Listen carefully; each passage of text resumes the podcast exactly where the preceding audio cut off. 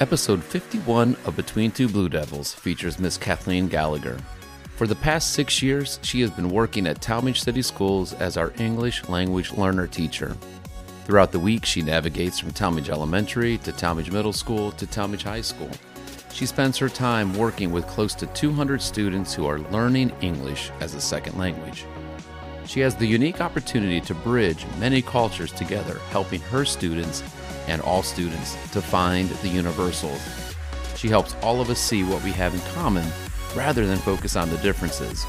You're going to enjoy this episode, so whatever you may be doing, driving home from work, walking across campus, or sitting around enjoying a cup of coffee, turn up the volume and get to know Miss Kathleen Gallagher.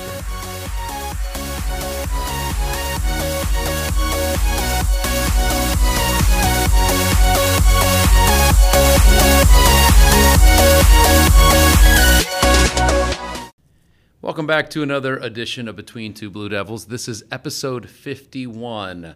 Thanks for checking out episode fifty and all the positive feedback that we've gotten on that episode. It certainly was exciting. And the person I'm interviewing today is another uh, very special guest, an exciting guest, someone that many of you may not even know works here for Tallmadge City Schools.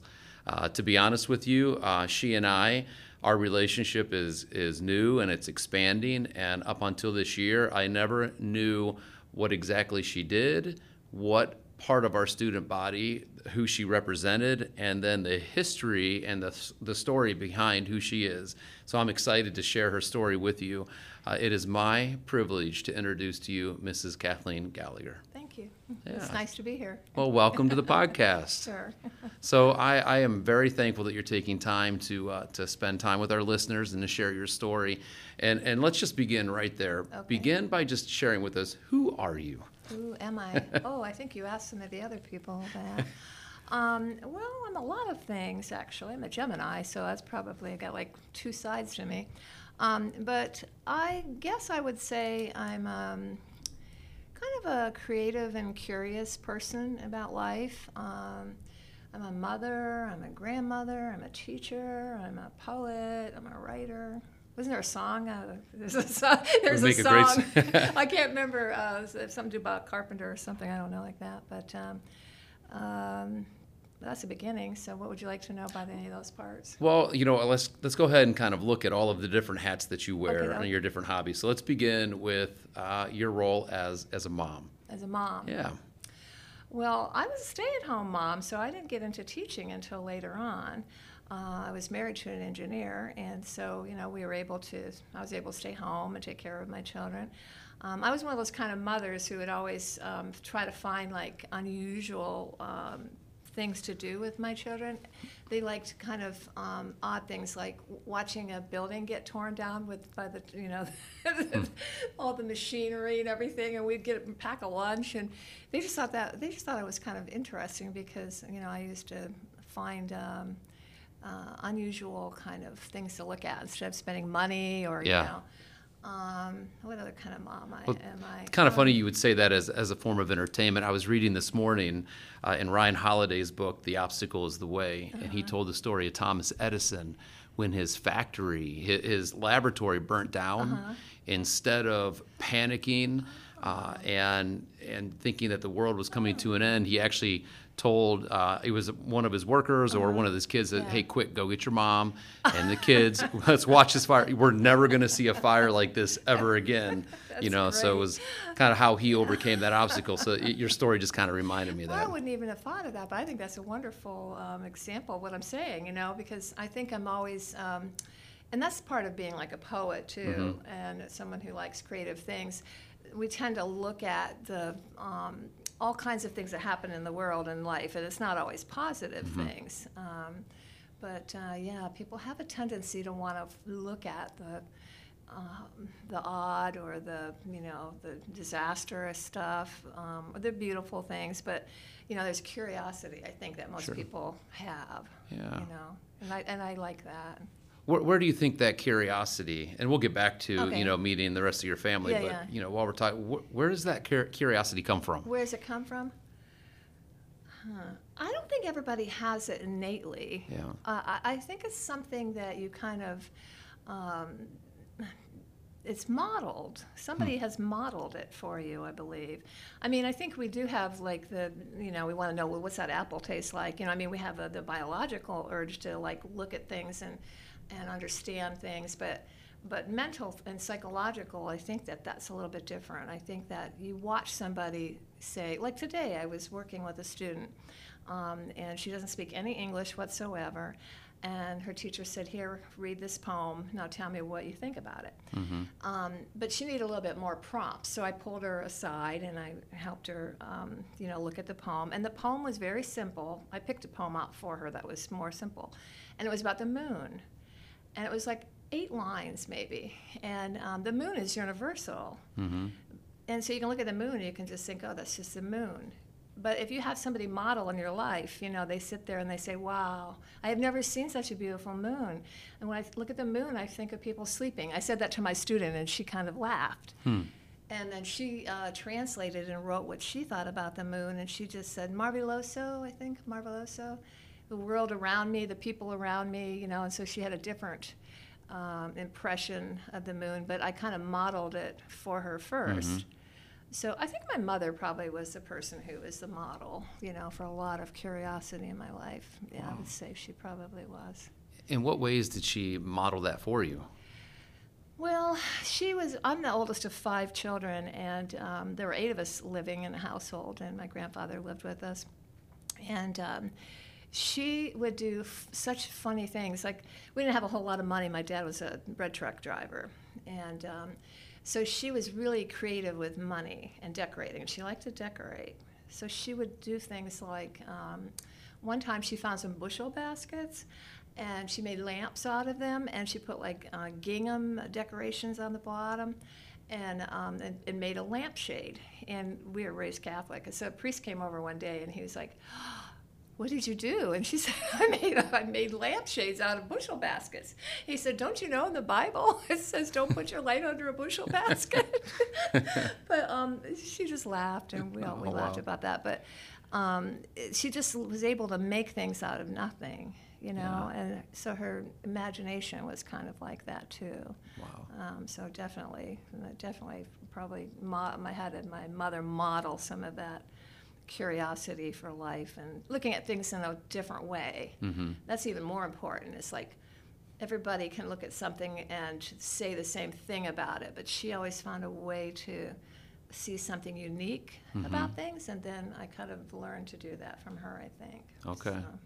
Wow, I, I don't want to jump too far ahead in our interview, yeah, but when okay. I look at all of the things that you've been involved in, uh-huh. um, I think curiosity is one of the the highlights of everything that you do. I mean, you're, uh, you are very yeah. curious, and you spark curiosity. Yeah.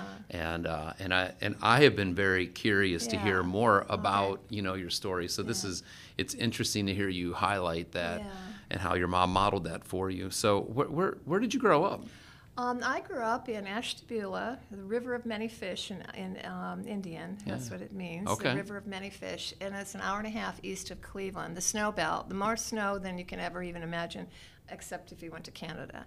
Hmm. And um, so, you know, we grew. I grew up next to the lake. The, the Lake Erie was less than a mile in any direction from my house, so I could just get on a bicycle and, and, and ride my bike down to the beach. Hmm. Um, We used to walk across the ice, crazy, but um, you know, but there were ice fishermen. We knew kind of when the ice was frozen, but it still wasn't a real smart thing to yeah, do. Yeah. That kind of curiosity, you know, oh, killed yeah. the cat, you know. So, yeah, but, but um, yeah, Ashtabelle, Ohio. Okay. It, it has a lot of tragedy to that city. That's a whole podcast right there talking about Ashtabelle.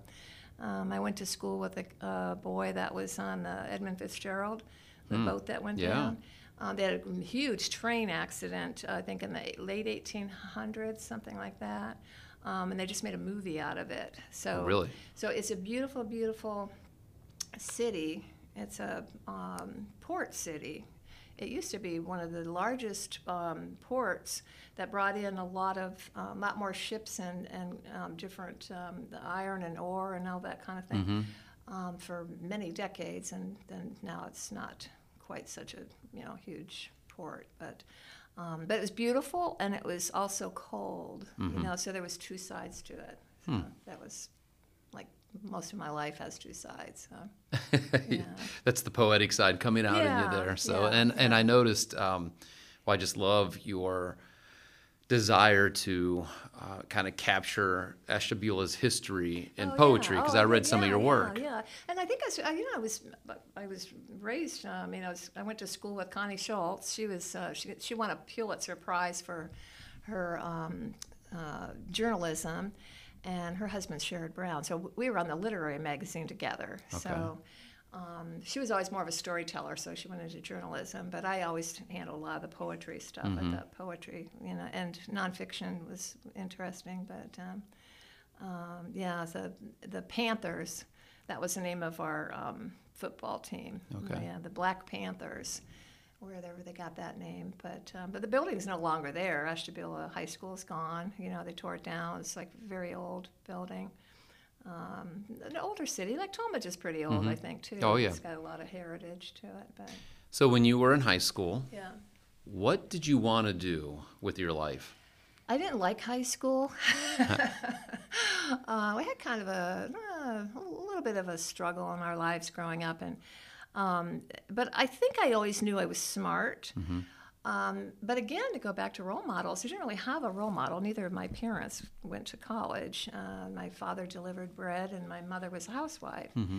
And um, so I think my favorite classes were the creative writing class. Um, but I didn't study college prep. Um, oddly enough, I went to a Catholic school for nine years, and then I switched to public. Um, so I was kind of a mediocre student, really. Um, I don't. I think that. I mean, I had a lot of dreams and ideas inside, but um, it wasn't really um, encouraged, and and not because my parents didn't know how to encourage it, because you know the curiosity thing was there, mm-hmm. but they didn't have the tools to understand how do you get ahead, how, how do you you know what do you do next to figure out if you're going to go to college, or you know they didn't have that experience. So for me, it was kind of, um, just kind of went through high school. I mean, the literary magazine was a good thing. I was in drama. That was fun. Okay. Um, but other than that, I didn't really have any goals for college. Mm-hmm. Um, it wasn't until I graduated that I started thinking, you know, I don't want to, because we had a lot of factories and that kind of thing. I said, mm-hmm. I'm not going to work. I've written poems about factories. Mm-hmm. You know, I said, I'm not going to work in a factory the rest of my life. So I started going back to Um, I went to school, Kent, uh, Ashtabelle okay. campus branch. All right. Um, and I started studying uh, criminal justice. Oh, really? Oh, I didn't tell that part. Oh, no. no. I better not go down that road. I worked for a police department for four years while I was going to college. Really? Yeah, okay. Fingerprinted uh, female criminals and, um, and um, uh, ca- taxi cab drivers. And I drove the cars around to get them washed. And um, I had to wear. I had a really ugly green uniform. uh, it was a very strange job. I was a crime prevention officer, um, but then I got married and moved to Southern Ohio, and uh, just they didn't have a criminal justice program, so I went into psychology. So really? I started my college degree with psychology. Okay. Yeah, got a two-year degree in psychology. Went on for a four-year degree, but switched to education because I remembered. The things I liked in high school yeah. was creative writing and literature and wow. English, you know. So I majored in uh, secondary education, seven through twelve, uh, English. Okay. That was my beginning. Uh, for a moment, I dabbled in psychology as well, ah. which is why I'm certified to teach psychology. Oh, yeah. Yeah, yeah. And then from psychology and sociology to history yeah. and then, in, you know, into yeah. education. I worked at a community college, and I actually um, I had my master's in literature and um, and I had enough psychology because I almost had a bachelor's in psychology with them, and then with the master's, um, they let me teach an introduction to psychology. I really wasn't really qualified right. for, for the college teaching, but it was a private school, so it was fun. It's a great topic to teach. Yeah, it's an awesome topic to teach. I thought maybe I'd be a psychologist, but Uh, a teacher is next best. You, as a teacher, you are a psychologist. You are a psychologist. So, so, just not getting the pay. no, no. So, so you uh, then you decided to go into education, and you you started teaching right after graduation, or? Oh no, um, I um, had my children. Um, I went to school. It took me like forever to finish my secondary education degree because I was raising my kids. Mm-hmm. Um, so I um, switched education. Uh, I think when I graduated, um, my kids were already, let's see, I think my son was ten and my daughter was about six. And I started subbing through the Akron Public Schools. Okay. So that was my first teaching gig. All right. Um, and then I worked for Saint Vincent Saint Mary's mm-hmm. and um, for a couple years, and then I went and got went back to school and got my master's degree in literature. Okay. You know, I always had people telling me when I dis- decided in high school what I wanted to do, I said, I like English. And they're like, what are you going to do with that?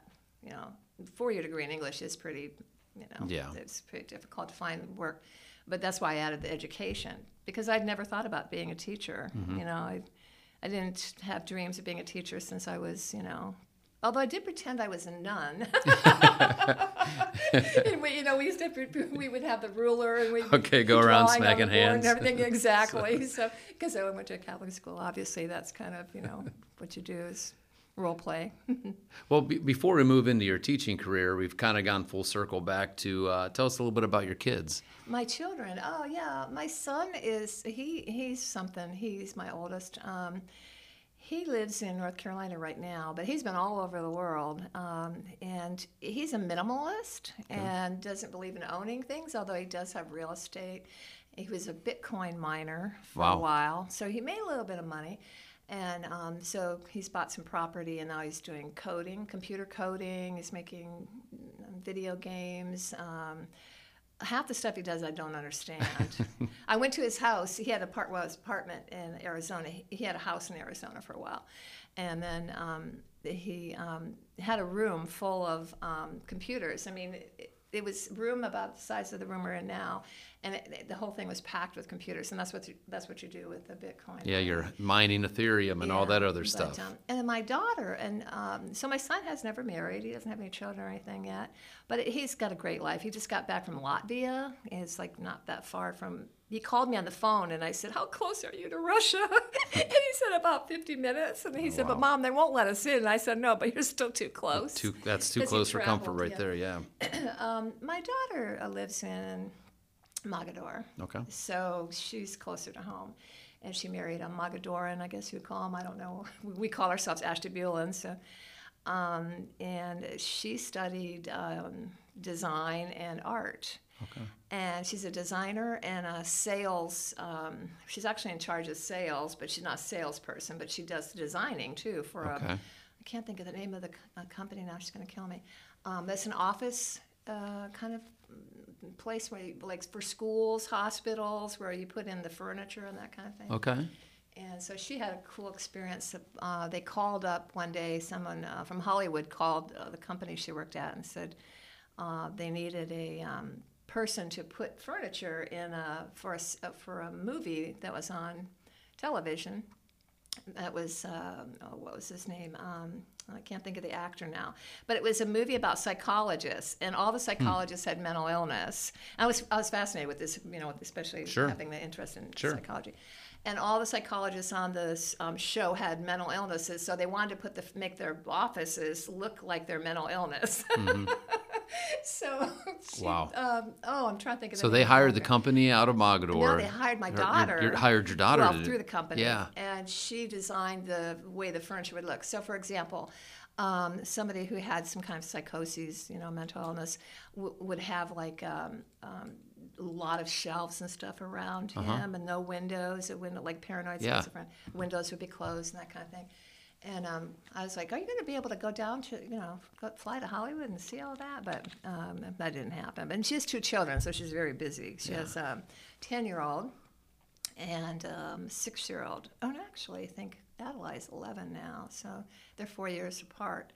And the little one has uh, is a child with Down syndrome, mm-hmm. and she's like our wonderful she's just the love of our lives. I mean, yeah. she changes everything. Talk about curiosity. Yeah. We can go back to curiosity. She just sees everything in such a wonderful, wonderful light. Yeah. Now, but, so. I uh, I know you shared with me the YouTube video oh, from a few that, years yeah. ago. I watched oh, it. Okay. Yeah. Why don't you describe to the audience what happened? Okay, so uh, there's a part missing that you didn't know. Um, my niece, who's my brother's daughter, she worked. She worked. Uh, she's worked at several um, television channels. Um, I'm not sure which one she's at now, but I think this was Channel Five. Um, She let them know about the Down syndrome um, walk that they have every year. And with COVID, they couldn't have it at the zoo. They usually have it at the zoo.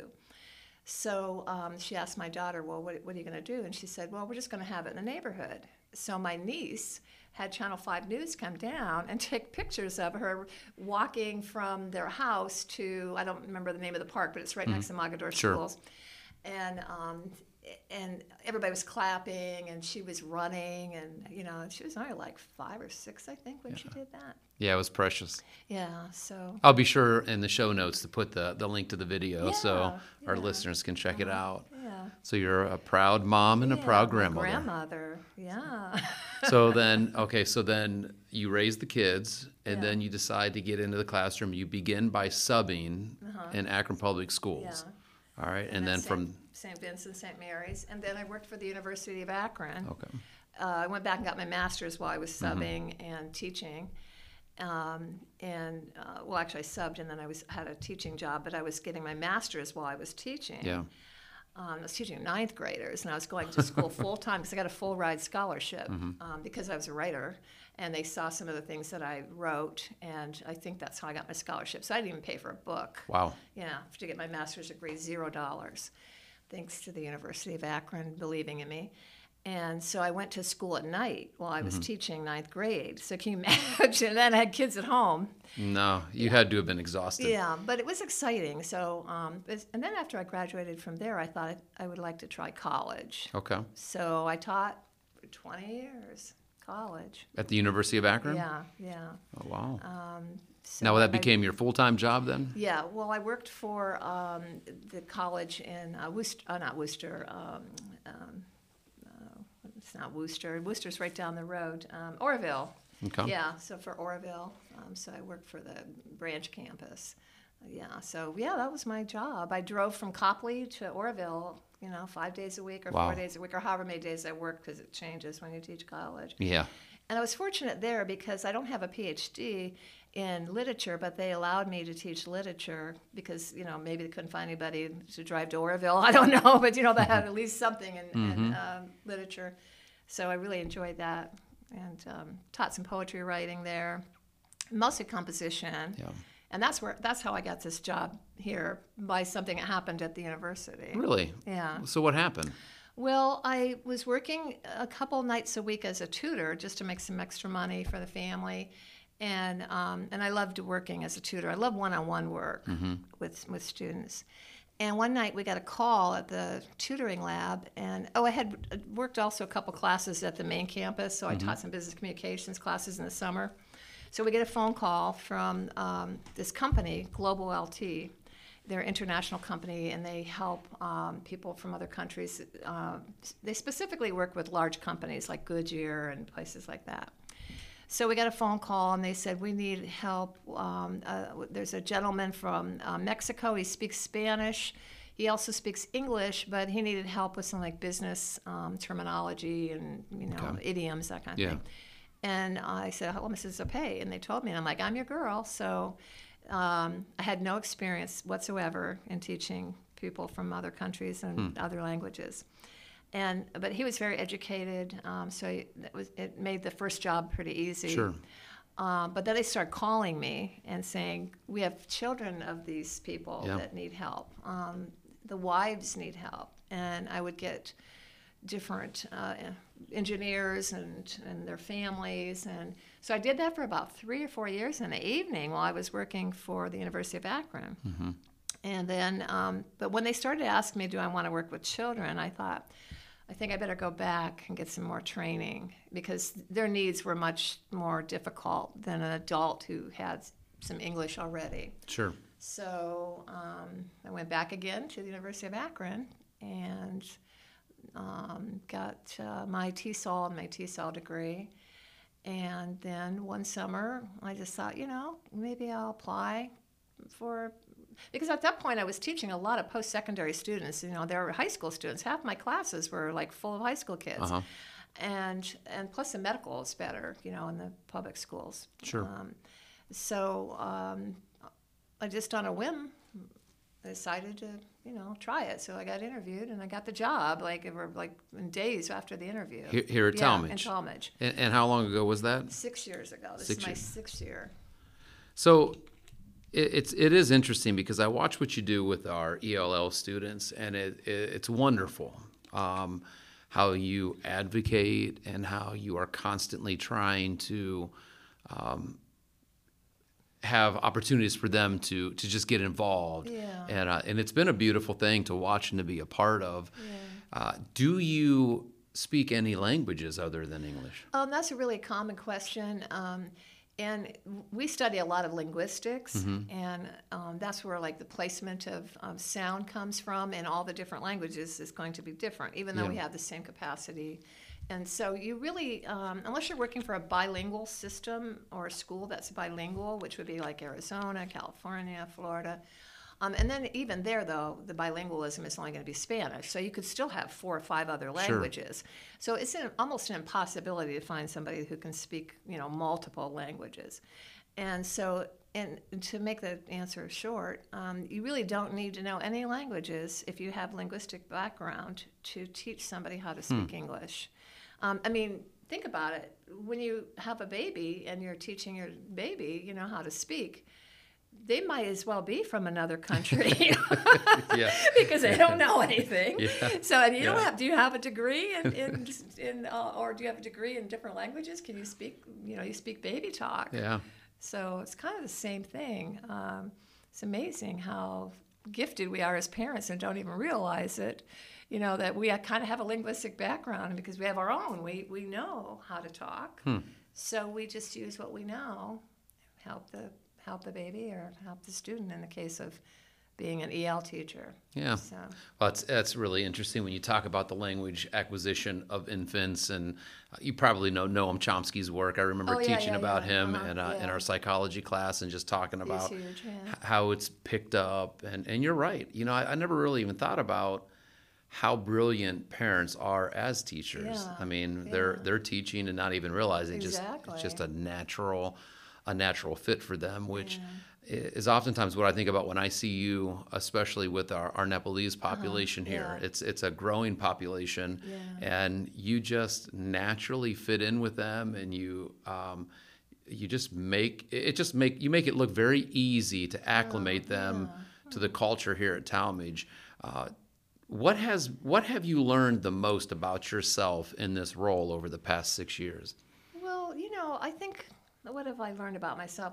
Um, you know, I think it's something I've already always known is that, you know, the universal things, you know, when you accept the things that are similar about other people that are universal, it's a lot easier to learn from someone else, to teach someone else, to accept other people's Um, you know, styles of living and, um, you know, but like looking at those, you know, we all, and this is psychological too, you know, what are the things, I think Freud talked about this, you know, like what are the things, love, you know, I mean, feeling of belonging is important, and then our basic needs, but um, but we do all have a need to um, communicate and have that universal experience. And so I think I always knew that I was kind of that way. I mean, I could talk to anybody and get along with anybody. I could be at a table Um, you know, with brilliant engineers and, you know, scientists and stuff. And I, it's, it, I could still understand, you know, a lot of the conversation as long as it was kind of brought back to that.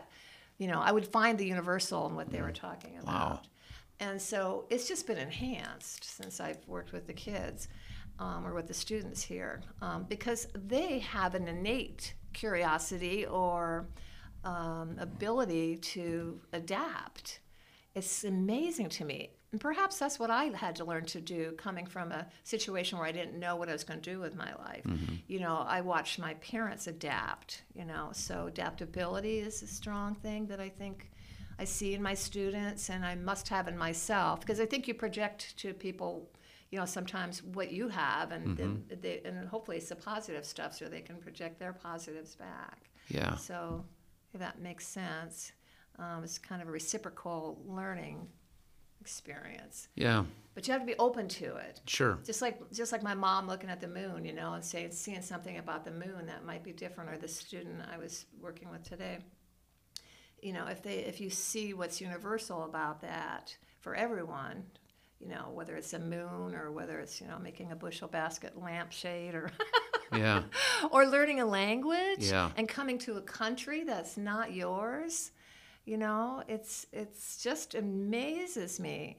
Um, and I think I kind of learned about myself that um, there were times when I felt like I was in a country that I didn't know, because mm-hmm. I didn't know how to um, go to the next step in my life, you sure. know, without that model. Yeah. Um, which is my, no fault of my parents, because they weren't modeled, you know. So I look at my students and I see how they have this adaptability, how even without models sometimes. Oh. There's the bell, which if, if you were to see us right now, we both about jumped out of our seats there for a second. I was just, yeah. Um, you, well, so you, you're talking about modeling that curiosity. And, you know, one of the things I appreciate so much about you is that you are incredibly reflective. Like, it, yeah. you know, so I, I loved being part of that, you know, over the week, the past couple of weeks, you've yeah. been sending me information and saying, you know, I've kind of been reflecting on my past, and, and here's where I'm at, and I'm just kind of putting this down, yeah. whether we want to talk about it yeah. or not, but yeah. it's just helping you kind of um, put meaning to past experience. Yeah. And, um, and, I, and I look at uh, how you have picked this quality of adaptability, and you're seeing how in your life you've been adaptable. And then you're seeing it in your students' yeah, lives. Exactly. Um, can you give us a few stories about a couple of your, you don't have to bring in any names, yeah. but maybe talk to our audience about the resiliency that you've seen in some of our kids. Because I've heard some of their stories yeah. and I'm just blown away. Mm. And you and you kind of alluded to it. You're like, sometimes you're wowed by yeah. the the adaptability that they show. What are some stories that come to oh, mind? Oh, boy. I have like a hundred of them now. Yeah, I'm on the spot. I have to think of them. Um, or even a common theme amongst the stories. A common theme? Um, wow, what's a common theme? Hmm. I didn't, this wasn't on your list of questions. No, it was, was. So how about here, yeah. how about, you know, the other day during our professional development, okay. you put on a, uh, uh, you had a, uh, a session, and it was great. Nice. I absolutely loved uh-huh. it. And you had some, you had, you know, six young ladies there yeah. from, that are of uh, Nepalese, yeah. uh, and they started talking about their lives, like, for instance, the poem behind us and the uh-huh. young lady who crafted yeah. that. Yeah, about Maybe, her life in the refugee. Yeah. yeah, tell us a little bit about that. What, what do you okay, know? Okay, so I think I just thought of something, and it happened the other day. We were sitting, uh, about five or six students were sitting together, and the thing I want, that I try to teach teachers and, and anyone who else who wants to listen, as far as our students go, because it's a learning process for everyone, mm-hmm. and um, that they're not all the same, that they come from very unique situations. And this, again, is where the adaptability and curiosity can come back into what we're talking about. Um, so I had about six or seven students sitting in this room, actually, and um, we were talking about uh, lifestyles. And um, one student was a ref- came from a refugee situation, and so her family was probably very much... Um, Uh, like my family when I was growing up. I mean, I wasn't a refugee, although my grandfather came from Ireland um, when he was a young boy, so we had some of that cultural kind of thing hanging over us. But uh, not a lot of money, um, trying to survive, mm-hmm. you know. And so this particular student, they, you know, she came here with nothing. Um, and so her family really is very happy about everything they have, everything.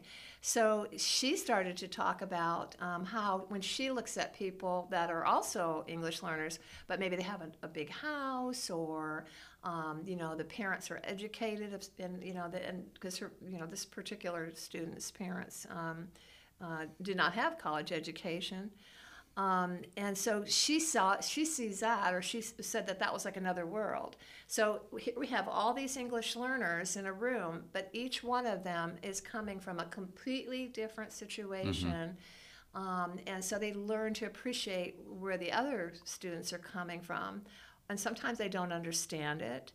Um, you know, I had two students from Syria about three or four years ago, and they came over here with backpacks on the plane. You know, that's mm-hmm. the, that's all they had. Wow. Um, and their house was destroyed. Um, and that student also wrote a poem in one of our teachers' classes, and about her life in Syria. Mm. And um, so the thing that's really amazing about them too is their resiliency and their ability to not take on what other people want to put on them. Like, yeah. you know, you're from a different country, you know, who are you? And or or pigeonholing them into categories. Yeah. That happens. Mm-hmm. And, you know, to be fair to people who do that, you know, it's just a lack of knowledge about the situation, you know, sure. where these students come from. Yeah, yeah. I um, it, it's their inability to find the universal. Yeah. I, I, I, I wrote that exactly. in all. All caps right here. Yeah, I absolutely love that. You know, we we come in with our kind of our perceptions and our uh, our way of thinking, yeah, and we that's... we aren't curious yeah. enough. Yeah. And so you're right. Our default mode is to try to pigeonhole people yeah. and say, hey, yeah. you've got to adapt. You've got to, you know, in history yeah. it's the word, you know, assimilate. Uh-huh. You've got to assimilate. Yeah. Yeah. And by forcing that on some of these kids, we deprive ourselves of the gifts and the beauty to which they bring. You oh, know. my gosh. I, uh, it's incredible. Yeah. I mean, you were at the meeting or at the uh, professional development yeah. and had, what, four or five of my students there. And, um, I mean, you could sit and talk and listen to any one of those students for two hours, you know, yeah. and just some of the things that they've gone through and... Um, you know, first time on a plane. Can you imagine the first time on a plane is when you got a backpack and you've never been on one before yeah. and you don't even know where you're going, and you get yeah. off the plane and you don't know what's where you're going to live, and it's um, and so their kindness too is amazing to yeah. me, um, and and they they uh, give people the benefit of the doubt even if they're treated poorly, and um, and I think this is not uncommon in a lot of cultures across the, the world. But um, they'll people, even if they're not sure if you're their enemy, they'll feed you. You know, they will have you come in and they'll mm-hmm. feed you. They might kick you out later, but, you know, the, the hospitality and the generosity of spirit mm-hmm. is so amazing.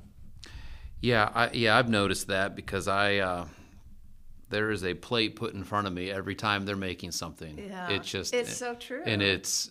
Incredible food, yeah. you know, the, and they invite me in, yeah. you, you've invited me in, uh-huh. and they just make me feel, so he, I remember the first time that, that you invited me in for a meal, and I come in, I don't know any of those kids, okay. yeah. and yet the, the young ladies up amongst the table, all they wanted to do was make sure that my plate was full, and they were talking to me, it's they so they grabbed my plate out of my hand, they're putting yes. stuff on it, they're making sure... Do you like hot or oh. not hot? You know, it was it was as if we had known each other forever, yeah, you yeah. know, and it brought tremendous joy. And going back to the P D session, I got to be honest with you. I was a very proud assistant principal sitting there listening to those young ladies, you know, teach and yeah. speak in front of adults yes. with Uh, with teaching voices? Y- yes. I mean, it was and, incredible. And honestly, we didn't really prep that much. I did try to give them a couple hours because they're going to get some community service yeah. for it. Um, but uh, that was, that was, that's who they are, you yeah. know? It was amazing. And again, some of those were from different situations yeah. too. You know, one could be from a refugee, could be, you know, um, the situation where there's family already here and they came over to stay with that yeah. family and that kind of thing. But yeah. so, so one of the reasons um, that I I invited you to be on the podcast uh, was because I was curious. Okay. I was curious because I see what you do with our kids, mm-hmm. um, and I see uh, the rising uh, numbers in international kids yeah, coming so here, and and yeah. it's something that I don't know much about, and I'm sure our listeners aren't familiar with. And you know what? The, the Nepalese population all around us, but in Tallmadge, is yeah. going up, and there's a lot of questions. There's yeah. a lot of people who just they're they don't know even where to begin to uh-huh. get those questions answered. So I reached, I, that's the reason I wanted to interview you and yeah. find out more about what you do here. Yeah. I thought it was interesting that I invited you and we started talking about a date. And then uh, Doctor Serif Krkic was on here a couple episodes uh-huh. ago, oh, and yeah. he was he was a, a refugee from Bosnia. Yeah, I think you were telling us that story about Yeah, that. And so in sixth grade, he comes over from Bosnia not knowing any English, yes. and he comes over to America and yeah. is dropped into middle school yeah. and told to figure it all out. Yeah. One of the young ladies in your P D session said when they came over, they knew no English, yeah. and they just... They uh-uh. arrived yeah. and had to survive. I, I think E L teachers are like an island, you know, it's like, and, uh, and, and there's other people on the island, but, you know, there's like a little safe corner on the island, or maybe we are just the island and there's a mainland, you know, but they have to come and visit us to, you know, find some se- security. And, and if you think about uh, what what other place were you, are you more vulnerable than the, in the inability to speak mm-hmm. or to share your words? Yeah. You know, if you don't have that, I mean, they, ha- they, do, they do have it in their native language. And as you saw from the professional development, some have it in multiple languages. Mm-hmm. Some even yeah. have family languages yeah. based on their name, yeah. which is crazy. I mean, it's amazing. um, but um, so I think the E L um, teachers and um, tutors and people who work in this profession, uh, we do sort of become like like like other teachers, though, too. Half count, we're part counselor, we're mm-hmm. teachers, we're um, we have multiple roles. Um, but I think because they see you as sort of that island, like they came here and then there's, you know, there's so many other people helping them, of course, that have to help because yeah. the, the E L teacher can't do it by, by him or herself. Yeah, I thought it was precious. Uh, the young ladies at our table were talking to us about, and then I think as a whole group we talked about how they would love to go down to Tallmadge Elementary yeah. and work with the kindergartners and first graders uh-huh. who are there. Yeah. Who are, are kind of lost? Yeah. They can't speak. Oh, we any. we have a hundred. We have a hundred students at the elementary right now. They're active, a hundred. And mm. you saw how many um, um, elementary teachers we had at the professional development. Yeah. On the, uh, we even the first session or second session. I can't remember if it was. It was the first. The session. first session, yeah. Um, it was mostly elementary in that first session. Um, Uh, so it, it's it more and more they're getting uh, you know many students in the classroom mm-hmm. and they're all different levels again of, yeah. of understanding English. Yeah. So some well, are better than others. You know, when you look at the profession, the calling of teaching, right? Yeah. And, and I look at the qualities that you mentioned about so many of our kids: adaptability, you know, exercising hospitality, yeah. uh, resiliency. Uh, those are our teachers. You know, yeah. the fact that so many of our elementary teachers showed up at that P D session exactly. shows that they want to yes, learn, they're adapting, and yeah. they have a heart for these kids. Yeah, they do. You know? Yeah, and, and it's it, it's kind of the, they're kind of at a place of un, unknown, sure. sort of unknown, um, although it's, they're becoming more, you know, accustomed to it because over the last six years since I've been here, you know, we have increased our population, mm-hmm. and, you know, we have nine languages. So yeah. Nepali seems like, you know, maybe just, it is the largest, um, but we have Arabic, we have some African languages, we have um, Serbian, um, let's see if I can remember all of them. We have a variety of sure. languages. So, so again, kind of going back to over my right shoulder, so my listeners understand what I'm talking about. Um, uh, over my right shoulder, there is a beautiful poem over here called Finding Myself. And there's an audio clip to it that maybe maybe you'll allow me to, to kind of post yeah. in our show notes. But uh, you have been helping your students kind of express themselves by writing poetry. Oh, yeah. That, that comes up a lot, I think. Like today, you know, it was... Uh, She didn't write a poem, but she analyzed a poem. Yeah, I was yeah. a poet. Yeah. You know, of course, I'm going to see universal things and, you know, the moon and yeah. adaptability and, and drama and a, a lakes full of ice and, you know, yeah. but, um, and that's kind of uh, the experience our students, you know, come here and, and it's um, so many different things. They never know what's going to happen yeah. in a day. Sure. So. Well, poetry is, like you said, it is a universal uh, way of uh, expressing uh-huh. yourself, and um, you are a poet. A very good poet. Yeah, I think um, I'm okay, yeah. so so can you can you share with us? So here's what's really interesting. Um, most people probably do not know that you are a published poet. Yeah, I'm an award, I've won some awards for yeah. some of my, not just poetry, but nonfiction. And nonfiction as yeah, well. Yeah. So talk to us a little bit about that. I'm, I okay. want you, can you please just brag yeah, about yourself right, a little I'll, bit I'll here? Try. All right, so, yeah. uh, you know, when I was looking at, when I was listening to your podcast, and I heard a lot of the teachers talk about how they wanted to become teachers, and it was so inspiring, you know, and, and I didn't, I didn't know that that was going to be my role, but I always knew I was a writer. Mm-hmm. And second grade, I, you know, I, I wrote a poem, and everybody bragged about it, and they put it out in the hallway, and I, I was so like mortified, you know, that that they wanted to put it outside on yeah. the on the on the wall. Um, but um, so um, so I started writing poetry, I think, you know, at a very young age. Again, I mean, English and um, getting a degree in English was one thing, but having any background like in writing and poetry, you know, what do you do with that? Um, but I don't. Th- I think it was more. Um, I was always writing, but mm-hmm. and I, I recognize that my students too, the writers, people yeah. who are going to be the writers. Mm-hmm. Um, but it wasn't until I was probably in my early thirties or so that I started to really and um, publish and send things out. And the first poem that I ever had um, published. Or maybe it was like one of the first five or six poems, but published in a really good place. South, it was called South Coast Poetry Journal. Mm-hmm. And this is a funny story. This is a teacher story. Oh, I'm glad I'm, glad I'm telling you this story because it's a teacher story. So I had this poem, and I was taking a poetry writing class, and, you know, I'm in my thirties. And um, I brought the poem into my uh, poetry professor, fabulous poetry professor, and he published a bunch of books and everything. And um, so he looked at my poem, and he said, it needs more work. Okay, so I said, okay, so I did a little bit more work to it. And I sent it to this contest, and um, and I came in third wow. out of eighteen hundred people. Wow. I think it was eighteen hundred. I want to say eighteen thousand, but it probably wasn't. It was it'd be a better story with it. But people don't, you know, usually it's anywhere from one thousand to three thousand. I mean, yeah. You're not getting one hundred thousand people yeah. sending poems in because this poetry is too different. And so the the uh, judge was James Dickey, and um, and he was actually a poet, but he's known more for his script writing, which was a movie with Burt Reynolds, Deliverance. And the, my, the poem I did write was about a woman goes up to the top of the mountain and she delivers her baby. And so I think he probably liked some of the, you know, the the owls and the mud and the mountains because he was kind of all like, that yeah. was his thing.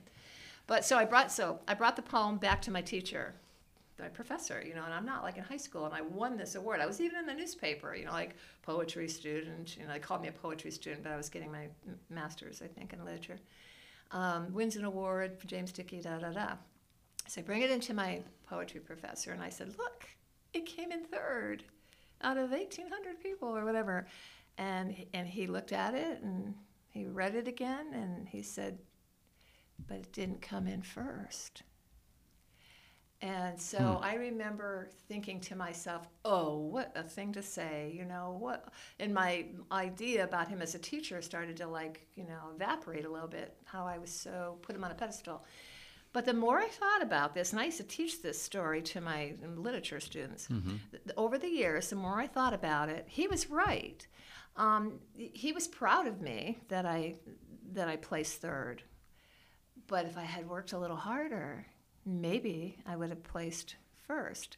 And there's even more to that story, is that if I hadn't believed in myself, I wouldn't have placed it at all because yeah. I wouldn't have sent it out. Yeah. So that was like a beginning of a development of knowing that I have this ability to write and mm-hmm. um, publish and um, do that kind of thing. And then I kind of stretched my wings a little bit and went into nonfiction. Okay. And one of the first pieces I ever wrote for nonfiction also won a Writer's Digest, uh, won a Writer's Digest award. And I had to write a piece about um, uh, uh, surgeries that went wrong. Okay, so I wrote about my mother, and um, yes, she was um, had an operation that was a botched operation. Oh gosh, back in the seventies. They accidentally took her bile ducts out, and um, huh. so you can't live without your bile ducts. So they life-flighted her to uh, Boston so the Cleveland Clinic uh, tried to save her life. It was she she was operated on in a small town, mm-hmm. and they, she went to Cleveland. But so um, they sent her to Boston, and um, they gave her artificial biodocs. Okay, wow. And in the seventies? Yes, and, and there were ten people in the world that ever had artificial bioducts put in. The thing about writing is you want to find things that, like, again, universal, like, whoa, what is yeah. this story, you know? This could happen to anybody. But ten people in the United States, including Lord Anthony Eden from the um, Suez Canal treaty thing, mm-hmm. he had some issues where there might have been some kind of surgery that was messed up too. But wow. anyways, so I connected those. I connected the universal story of a person from England who, there's rumors that he also had a botched surgery. And um, uh, so it saved her life, though. I mean, she died in um, twenty eighteen. Wow. Um, but wow. she lived that long with her um, wow. the artificial um, bioducts. But anyways, you know, I'm going in, into the story. But what happened was I wrote this story, and then I, I won a Writer's Digest award because I was exposing, you know, what can happen during surgery. Mm-hmm. And how my mother survived, you know, all those years, because she'd already been surviving for, like, you know, more than forty, fifty years by that time. So, wow. but, um, so I have this um, this poem, um, Failure to Bloom. Yeah. I, I really enjoyed that. You have another one here called Lake Erie, A Daughter of Sorrows. Mm-hmm. Um, the Failure to Bloom, can you give us just a quick background yeah. on that? I mean, what was the inspiration um, behind that poem? We had uh, we lived in a hundred-plus-year-old house, and we had uh, so many gardens in our backyard. You know, like the old-fashioned, you know, how people used to always have rose gardens. Yeah. And, and so my mother took really good care of our um, plants, or our, our rose bushes, and we had lilacs, and you name it. It was, it was like, amazing. Mm-hmm. So um, we had peonies, mm-hmm. and we also had trouble with ants on the peonies and uh, beetles, I think Japanese beetles on the on roses. So it was our job to go out with jars, because this was before all the pesticides that we yeah. have now, yeah. and pick the Japanese beetles off the roses and the um, that was I think they were I don't they weren't flies on the peonies. They were, Um, but it was the, the insects were killing the sure. flowers. Yeah. So um, failure to bloom. Uh, the irony of of what happens with the peonies, which is in the poem, is that the insect actually kind of like uh, what happens with bees, you know, and honey. Mm-hmm. But the insects for the peonies must go, and it, it would help. It, you don't want to get pesticides on those flowers. You actually, they were the insects are actually helpful. Okay. And so I didn't know that. And um, and I used to grumble that we had, used to have to, like, save these plants, you know, and it was a boring job. Mm-hmm. And we, we picked them with our fingers right off of the plants. Yeah. And um, so, yeah, so I think I realized that um, everyone has a chance to bloom. Sure, yeah. You know, and it just depends on how they look at it. Yeah. And, and going back to my students, I think that's part of their lives, you know, is finding how are they going to bloom. And so they use the tools that they have. Mm-hmm. You know, in our case, saving the flowers was like, yeah, doing that. Yeah, well, and it's and it's interesting. You know, when you talk about that, um, you, uh, you t- if I had known that peony and ant live in harmony, attracted to the sweet-scented nectar st- stem, consuming its lushness without damage, I would have stopped grumbling. Yeah. And uh, I, that that part really that jumped. Sounds really good. I wrote yeah. that. you wrote that. You wrote that. It was really good. Yeah. And, and I got to be honest with you. I, uh, you know, I thought about it from my my uh, perspective yeah. as, you know, here um, in my role, but educators in general, right? We are, no matter who the the, the population, whoever we're dealing with, yeah. right? We are tasked with kind of protecting them and kind of picking oh, yes. off the things that, exactly. that that could harm them, right? Helping them bloom. And helping them bloom. Yeah. But so often what we do is we start to complain about that. It's so true. And we allow the negative to set in yeah. instead of seeing the good. And yeah. I had a, com- a wonderful, a beautiful conversation with um, some fellow administrators this morning where we talked about how, and one in particular shared with you know with us how you have to be so intentional about seeing the good. You do. You know, we are doing so you much do, good here. Do. What you're doing yeah. with your students is so good. I mean, it's, it's changing lives on a daily basis. And I think a lot of times people, um, they forget that good is all around us. Exactly. Take some time and, to see it, to not yeah. grumble, and, and to kind of yeah, embrace their growth. Uh, yeah, that's uh, that's really good that you picked that out in, from that poem, because I, um, I, I you know, there's flowers around us in that yeah. poem, you know, and it's beautiful and it smells wonderful, and but we have a task, and so. Um, I think a lot of teachers, and myself included, um, we want an answer. Like, we want to figure that answer out right now. So if mm-hmm. a student's having a problem, let's see, let's see what kind of answer can we find right now. Yeah. And what I've learned in this profession that I'm in now is that answer is cumulative. Okay, it's not going to happen. Usually it's not going to happen right away. It's going to be like little things that start to accumul- accumulate until all of a sudden it, it comes forth. Yeah. And um, and so that's kind of like we're sort of fixing the collateral damage of people's lives a lot, you know, because mm-hmm. everyone comes from a situation, different situations that have their own struggles, yeah. whether they're from another country or whether, you know, there's illness in the family or poverty or um, mm-hmm. um, expectations. They can have everything going for them, but their, their expectations are so high that that can cause problems with students too. So we're always fixing things, and I think mm-hmm. we are. I mean, trying to, but when we when we when we go, when we sit back and allow things to come forth as they should, like the flowers in the poem, you know, oh. or my students cooking and, and yeah. showing who they are, um, it's easy. Yeah.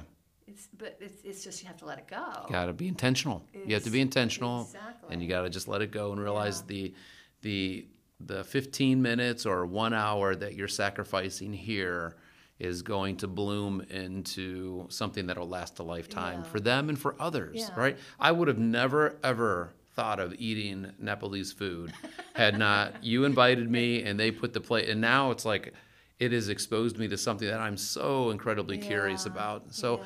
what what I'd like to do, I mean, this has been a great conversation. Yeah. I've, I, I'm I'm just I love I love hearing your stories, yeah. and I and I love I love your work, and I'm going to make sure that there's lots of hyperlinks in the notes so that other people can uh, read this gift that you have. Uh, but I'm going to give you sixty to ninety seconds okay. as our, our our E L teacher. To inform our listeners of anything that's on your heart that you would like them to know about E L and the students that we've been blessed with. Oh, okay. Well, I'm going to be symbolic, of course, because I have to. Because I mean, I am a teacher, but symbolism comes to me quicker. Um, I, I think it's not just English learners, but all students and, and all people. We all are walking around with a world inside of us. Mm-hmm. And that world is made up of so many parts and pieces, and and um, just like any relationship, you, you you can't discover who your students are or who that person, you know, that's your friend or um, like immediately. And so I think sometimes we jump too fast to try to to make ass- assumptions about people. And that patience is really important. And, and if, if there's if there's anyone else in the world that, you know, I mean, of the English learner kids I work with, the students, their patience um, is amazing. It's just immense. Um, and so everyone who walks around with these worlds, they have different kinds of worlds. And so, like, when we tap into, like, you having the food for the first time, um, seeing pictures of where some of our students lived, like, as refugees. Mm-hmm. Um, some other families who are very successful, they come here and they open up a restaurant, but they have worlds where they came from too. Things have happened to them. And of course, we're never going to find out the whole story, but what's so beautiful about, like, even poetry and writing and the teachers teaching kids how to express themselves is that little piece of the world is is almost enough for that day, mm-hmm. you know? And then the next day, it'll just be another piece. Sure. Till they will bloom and they will find their way. But I think I would say that we have to be patient with what's in front of us right now. Mm-hmm. And then just wait for that next step. Um, that there is not one hundred percent answer at this minute. Um, but you try to seek it, and then you try to seek it again, and little mm. bits and pieces in it. Um, Uh, kind of comes together. Um, I'm a collage artist, uh, um, but we want, you know, we're getting toward the end. But I think that's something I also learned from my mother is like putting things together. Yeah. You know, I made things out of pianos. You know, I've made creations out of out of odd things. Um, and isn't that what our world and our lives are really like, anyways? A creation mm-hmm. of things that have been presented to us. Hmm. It, it really is a creation of things that have been presented to us. Yeah.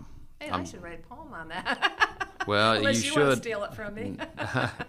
I, I'm writing it down right now because I think it, I, I agree. I think it, I think it's beautiful. It's a creation of things that are presented to us, and and I think um, I think for me personally, that's what I've learned from you and, and your students uh, over this past year is that. Um, that you, you've helped me find the universal, and I, and I can't think of a better way to kind of challenge our listeners yeah. um, that after this episode that they walk around and that they look at people differently, yeah. that they find the universals, that there there are things that unite us, way more things that unite us than divide exactly. us. And we need to find those universals, and then we need to appreciate and recognize yeah. uh, the gifts that people have. Um, and, and we don't have to agree with everything that's, no. that is coming to, towards us, but um, but we can have more in common, like you said, yeah. than we know. Um, and you know, and I don't have all the answers either. I mean, I would like to be able to spread what I'm receiving as a teacher and what I'm giving to my students, hopefully, mm-hmm. you know, in a, in a positive way as much as possible to other to yeah. to larger groups. Sure. But it's organic. Mm-hmm. It's not something I think is something that happens. On its, you have to nudge it a little bit, but you have to be careful that you don't push push it forward too much sure. without that natural growth pattern yeah. that can happen from wanting to learn. Yeah. Yeah. Well, I, I hope that this episode uh, is a little bit more of that nudge, not only for those who are in the schools, but those outside the school, yeah. our listeners, and whomever this may be shared with. Kind of a nudge towards uh, changing perspective mm-hmm. and finding the universal and, and appreciating uh, the people that live around us. And, um, you know, the one thing that you, uh, that, that continues to resonate with me that you're sharing is that, you know, you, you've taken the why of what this, this podcast is about and you've exemplified it, right? Every person has a story. Yeah. That's worth being and told. Thanks to you that you're sharing those stories, you know, I mean, because it did make me sit and think about Uh, things in my life and things and how I affect other people. And so every teacher that you've interviewed, um, you know, has brought forth, you know, the the, the challenges and the things they love. Mm-hmm. And then so having somebody like you to interview is real helpful too. Well, it's uh, it is an it truly is an honor to share people's stories, and it has been an honor to have you on the podcast. Well, thank you for inviting me. It was yeah. a pleasure. Yeah, and um, and I am going to encourage our listeners to make sure that they click on some of the links and check out mm-hmm. some of your work. Listeners, I know it's been an hour. I appreciate your time. Again, I know I sign off on every episode yeah. saying, "Hey, I might we could just go another hour." Well, you can edit it. Yeah, but uh, like. We do no editing. It's oh, a straight shot. So oh, okay, so if they want to yeah. listen to it, they're going to get an hour. Yeah. So listeners, thank you for tuning in. Uh, be sure to subscribe so that you don't you don't miss any upcoming episodes. And if you've got some time, please rate and review the podcast. That's how we can continue to get this message of uh, and these incredible stories out to other people. So, hey, have a most awesome day.